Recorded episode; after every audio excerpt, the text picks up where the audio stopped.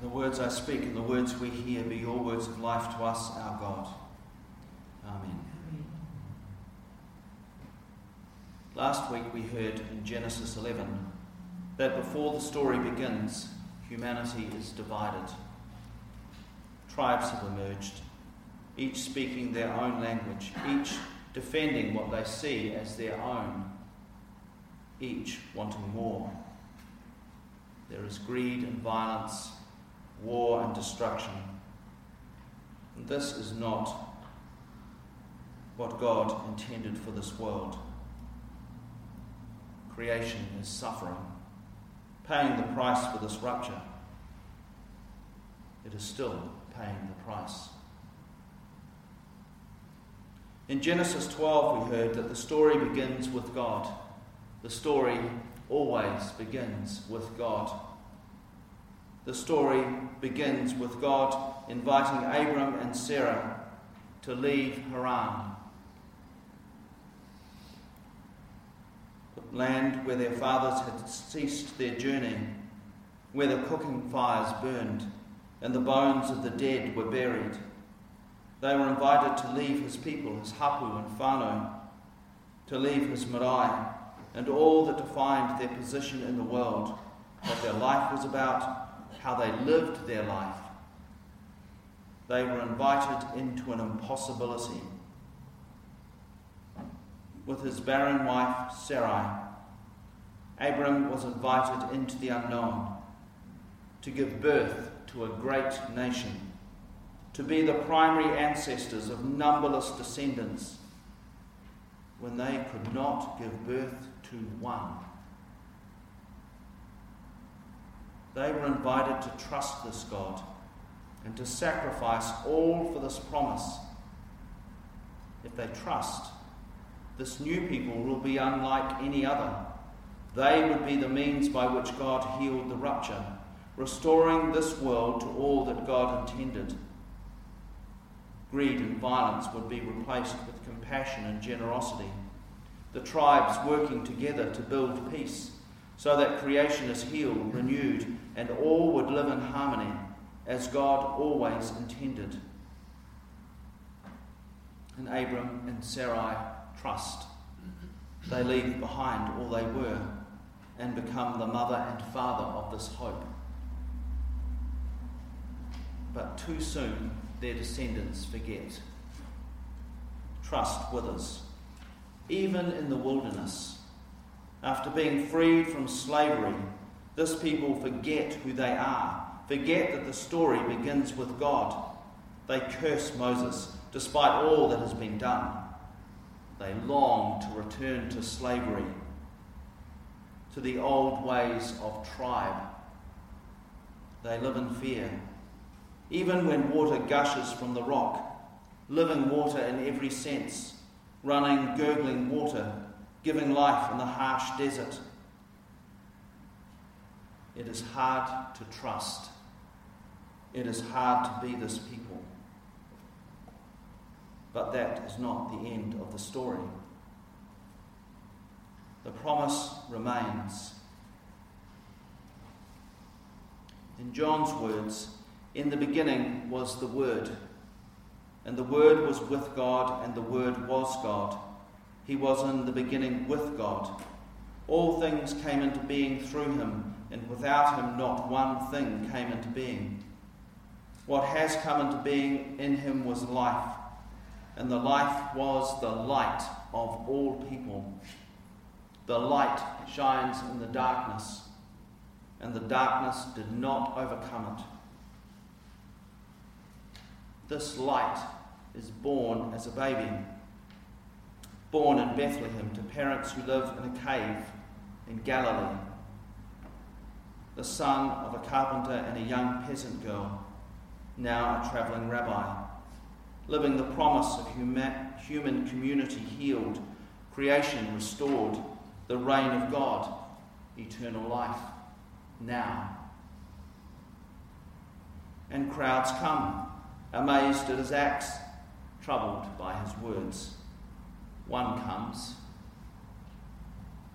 a man of note, an elder and Pharisee, a Judean kaumatua. He comes at night, in the dark, to test this peasant rabbi of no standing. He begins courteously to get this conversation underway, but he becomes stuck. When Jesus replies, Take it from me, unless a person is born again from above, it is not possible for, to see what I'm pointing to, to God's kingdom. He can't get past the words.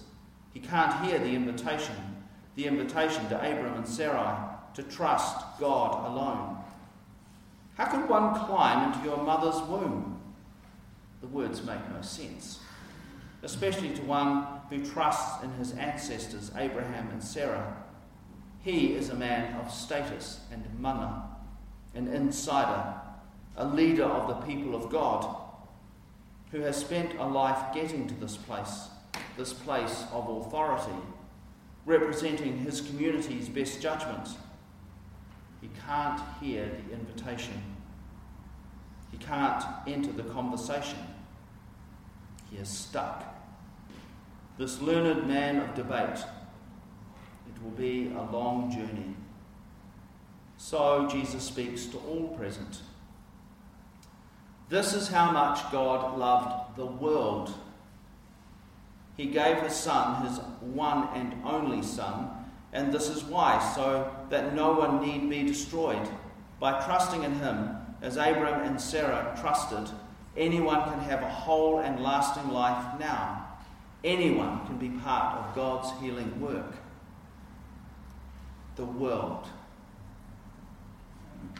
That word has so many meanings, and it is so easy to limit who that might include. We do it all the time. The world begins with people like us. With fame comes attention from some who do not like his words. So Jesus decides to return home to Galilee, but not the normal route. He chooses a way that will invite and teach. His route will show exactly who is included, all that Jesus means by the world. They turn up through Samaria, full of those that no faithful Jew could ever imagine might be included in the world. They are beyond any people that God could ever love. They are defiled and cursed. Their whakapapa is scattered across so many generations, so many peoples, too many peoples. They are no people. But there is Jesus at his ancestors' well in the light of the midday sun, speaking to a Samaritan, a woman. He is defiled by speaking to her. He is defiled by asking help from her. He is defiled by asking to touch her Samaritan drinking vessel under the midday sun she is alone. Surprised at this outrage, should, she should walk away, but she stands her ground, draws breath, and responds to the strange Jewish rabbi. She too gets stuck in the words, the offer of living water, hearing the literal meaning. The words make no sense. But unlike Nicodemus, stuck in the dark, she stands in the midday sun and responds, engages in conversation, taking Jesus on in theological debate. And in doing so, Jesus reveals who he is as he reveals her shame and five husbands who have died or divorced her, left her alone, shunned, living with another either the brother of a previous husband or one who offers safety for sex.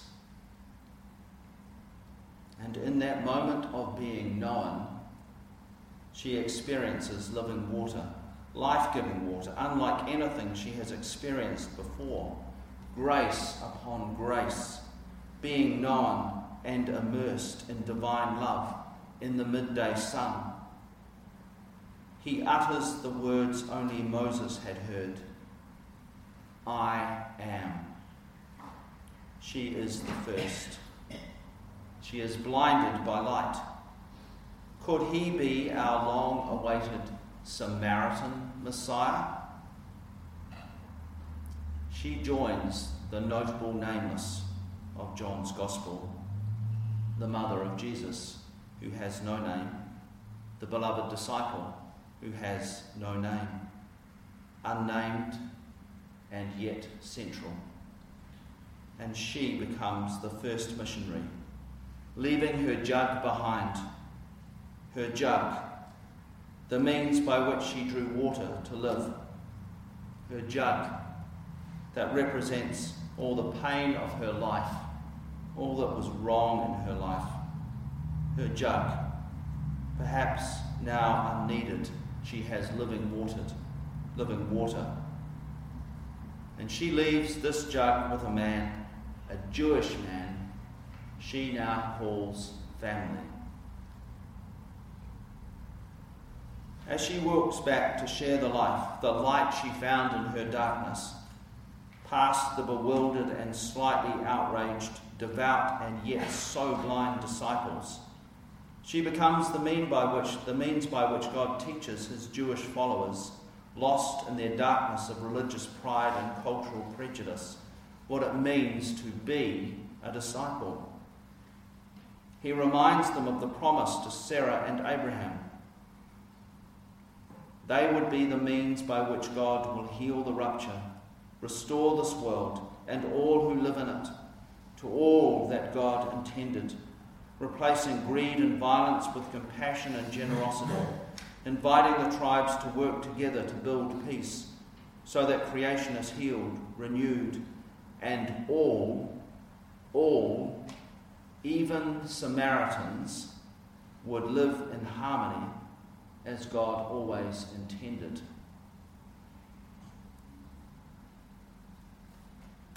Through this one nameless woman, we too hear, I am we too are offered living water. As light shines for us in our broken world, on this first anniversary of violent bigotry, hate filled murder, deadly white supremacy, when the world was reduced to white people like me,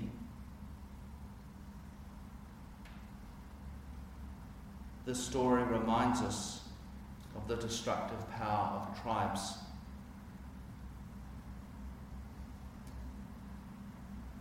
The story invites us to know that God so loved the world.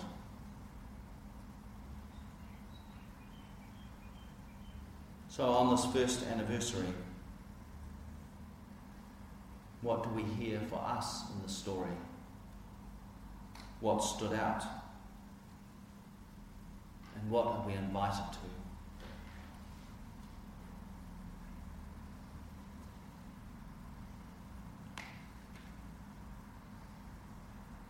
I invite you to have a conversation with your neighbours.